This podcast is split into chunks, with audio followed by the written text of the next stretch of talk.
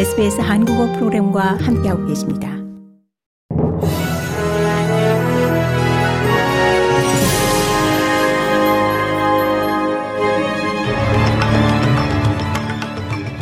(2023년 12월 12일) 화요일 오후 SBS 한국어 간추린 주요 뉴스입니다.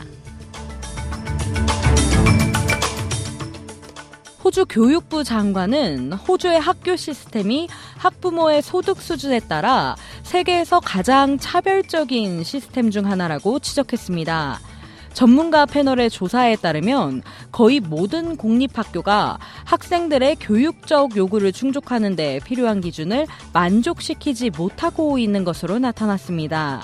제이슨 클레어 교육부 장관은 이 문제에 관해 주미 테리토리 정부 관계자들을 만나 공립학교와 사립학교 간의 재정 격차를 해소하겠다고 약속했습니다. 호주는 미국, 영국, 캐나다, 일본을 포함한 여러 국가와 함께 콥28 기후정상회의에서 화석연료에 대한 강력한 조치를 촉구하는 그룹에 합류했습니다. 이 그룹은 많은 국가들이 요구한 화석연료의 단계적 감축이 최근 기후협약 초안에서 누락된 후 현재의 제한이 충분하지 않다고 주장했습니다.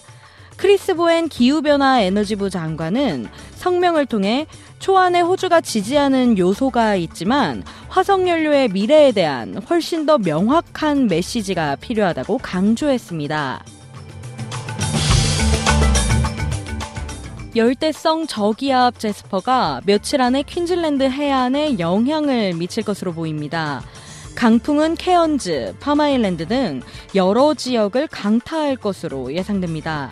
느리게 움직이는 사이클론이 더 지연되게 된다면 훨씬 더 강력한 사이클론으로 발전해 당국이 보다 강력한 예방 조치를 취하도록 촉구할 수 있습니다. 지역 전역에 대피 센터가 설치됐으며 스티븐 마일스 부총리는 제스퍼가 상륙할 경우 돌발 홍수가 발생할 위험이 크다고 경고했습니다. 고국의 윤석열 대통령은 네덜란드 암스테르담에 도착해 3박 5일간의 국빈 방문 일정을 시작했습니다. 한국 대통령이 네덜란드를 국빈 방문한 건 지난 1961년 수교 이후 처음입니다.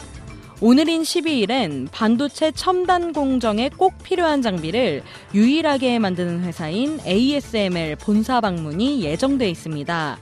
윤 대통령은 외국 정상으로는 처음으로 관련 장비를 제작하는 클린룸을 둘러볼 예정인데 네덜란드 국왕과 이재용 삼성전자 회장, 최태원 SK 회장도 동행합니다.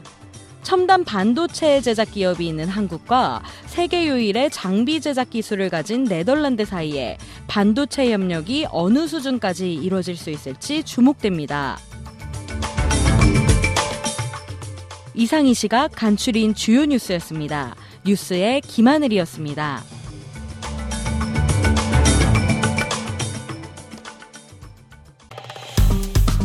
좋아요, 공유, 댓글 SBS 한국어 프로그램의 페이스북을 팔로우해 주세요.